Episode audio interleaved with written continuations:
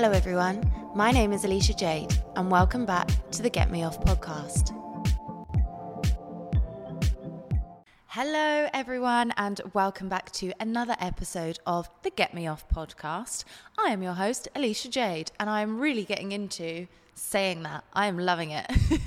Today, we have a solo episode, and I'm going to be talking about something that is very important to me, and I think should be very important to a lot more people than it probably is. I am going to be talking about having hobbies as an adult. This is something I have multiple conversations with people about.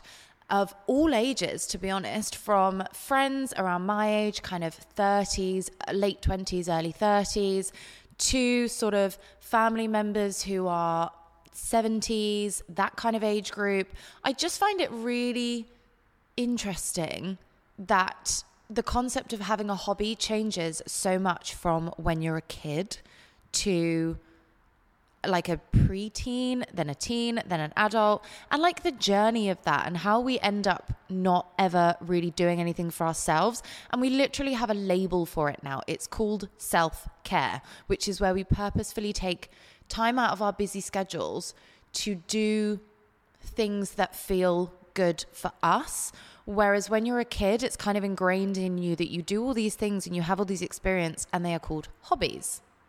So, for example, when you're a kid, obviously having hobbies and things like that teach you new skills, new life, ki- new life skills. I feel like for me, it taught me discipline and like self discipline. So let's go through my hobbies and then we'll talk about hobbies in general. So when I was younger, I started dance from the age of about three years old. My mum used to make all of my costumes and it was the cutest thing ever. I was just this little chubby baby who loved dancing at weddings, family parties, in dance class, obviously. And any chance I got, I would just be up on the dance floor, which is so different from now because, to be honest, if I go out, I just kind of sit. I'm a sitter. I'm definitely a sitter when I am in like a bar or a restaurant. Um, and I don't do shots. So there's no way that I would not be a sitter don't hold me to that. I'm sure there's many times that I have danced, um, but no, we don't want to see the videos. so, apart from dance, which I did carry on a lot into my kind of teenage years, I also did gymnastics, which is by and large a very, very hard sport that requires a lot of discipline from yourself and also from the teachers. And I feel like at the time when I did gymnastics, it wasn't particularly regulated in the sense that they would sit on us to stretch us. Like if we were in the splits, they would sit on our backs or like sit on our legs to push us down into the splits. That would not fly today with kids or parents, to be honest. Nobody would really allow that to happen. I don't, I mean, it might still go on, I'm not sure. But that was something that kind of happened in my day. And it, I don't know, I didn't necessarily enjoy that experience, but I loved the experience of gymnastics in general we would go to competitions as teams. Uh, it taught me many different things about kind of perseverance and just really diving into something. But I got to the stage in sports, which this happens a lot in hobbies when you're younger. You get to the stage where somebody says, you can either do this for a career or you shouldn't do it anymore. And I hate that narrative with a passion because I might not want to do this as a career because this was my thing back in the day. I said, I don't want to be a gymnast and then in 10 years' time, I'll be doing subway adverts and then I won't be able to do anything afterwards. And at that time, social media and the internet wasn't really a thing. So there wasn't a career in anything like that afterwards, like people have now that perhaps took the plunge and did go into full time athletics. But I didn't necessarily see that as anything that could be done. And I feel like having social media has opened up so many more doors for people to follow and pursue something that they love and potentially turn it into a career. And if it doesn't work, you can go back to having like a full time job. Whereas if you get to like the height of sports, imagine like someone you see at the Olympics, then being your estate agent. Like, not that there's anything wrong with either of those two things, but it's just a little bit hard to compute that somebody can be on telly and compete for a country and then go back and do kind of like a quote normal job. And I think that goes for sort of reality TV and stuff like that. I've spoken to a lot of people who have been on reality TV and then afterwards gone back to a quote normal job.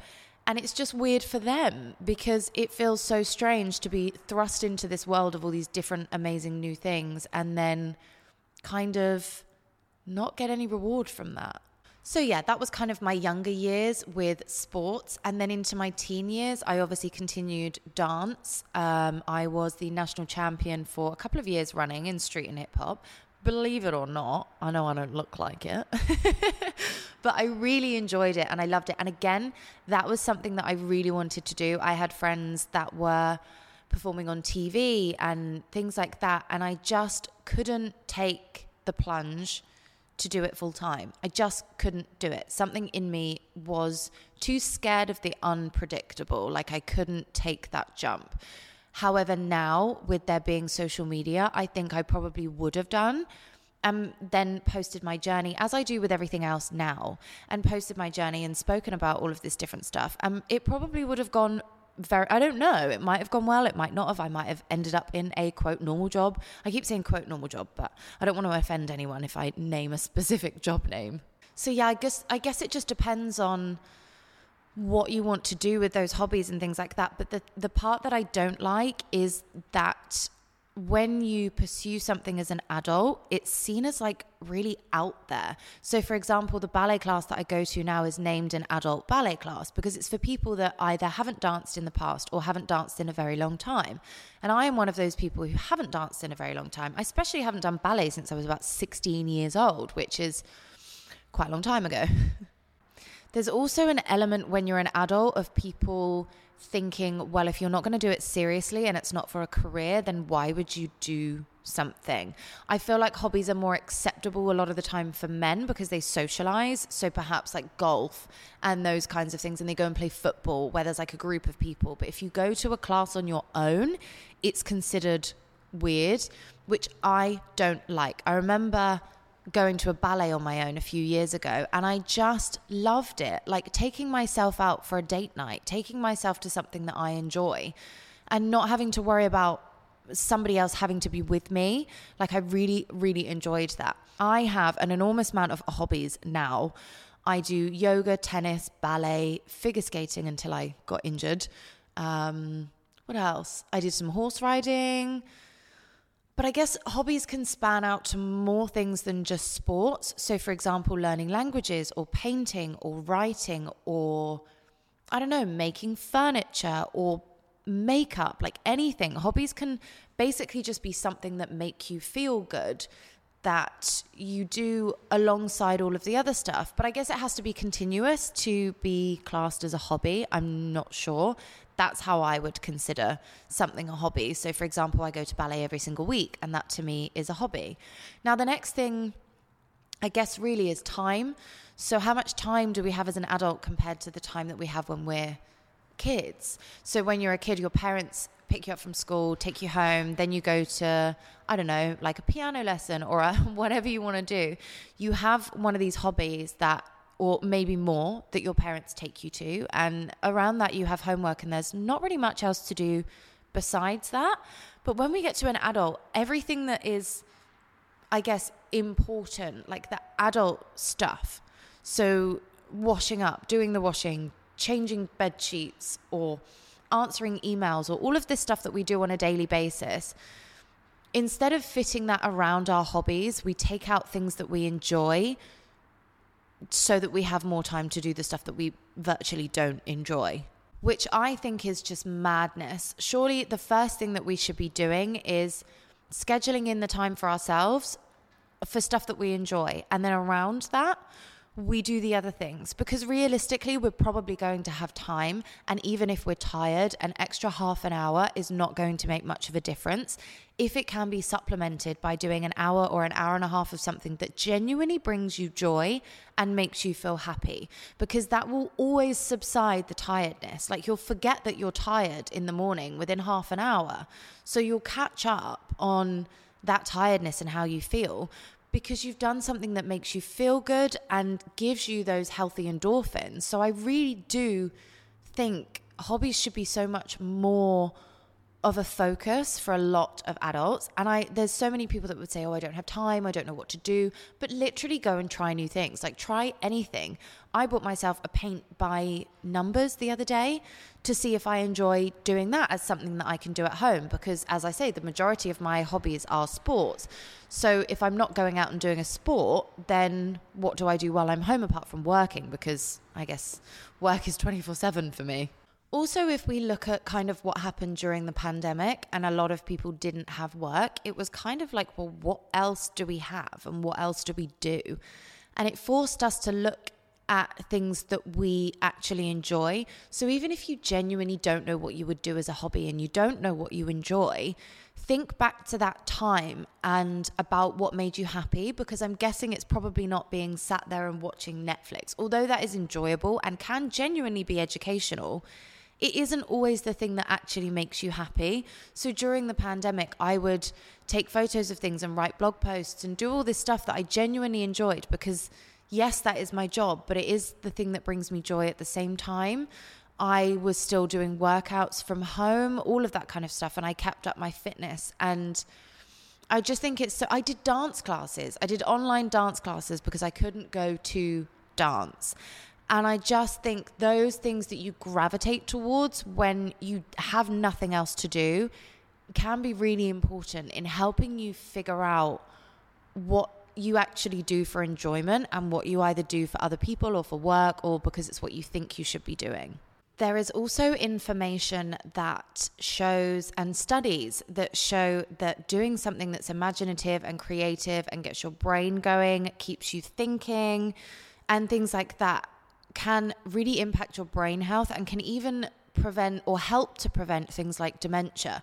So, keeping your brain active and involved, obviously, it's not a fail safe because you can't necessarily completely eradicate something like that. But doing something you enjoy and having a hobby whilst actually benefiting your health, I think is just so important. Plus, if you're someone that's prone to anxiety, depression, or any of those kinds of things, there are also studies that mention how important it is to do things that you enjoy and to do things that take you out of your head every day. And for me, as someone who works literally the second I'm awake to the second I'm asleep, the time that I spend doing my hobbies, so when I'm at ballet class, for example, the last thing I'm thinking about is work. The last thing I'm thinking about is anything serious or emails or anything that I have to do because all I'm focusing on is that class at that time.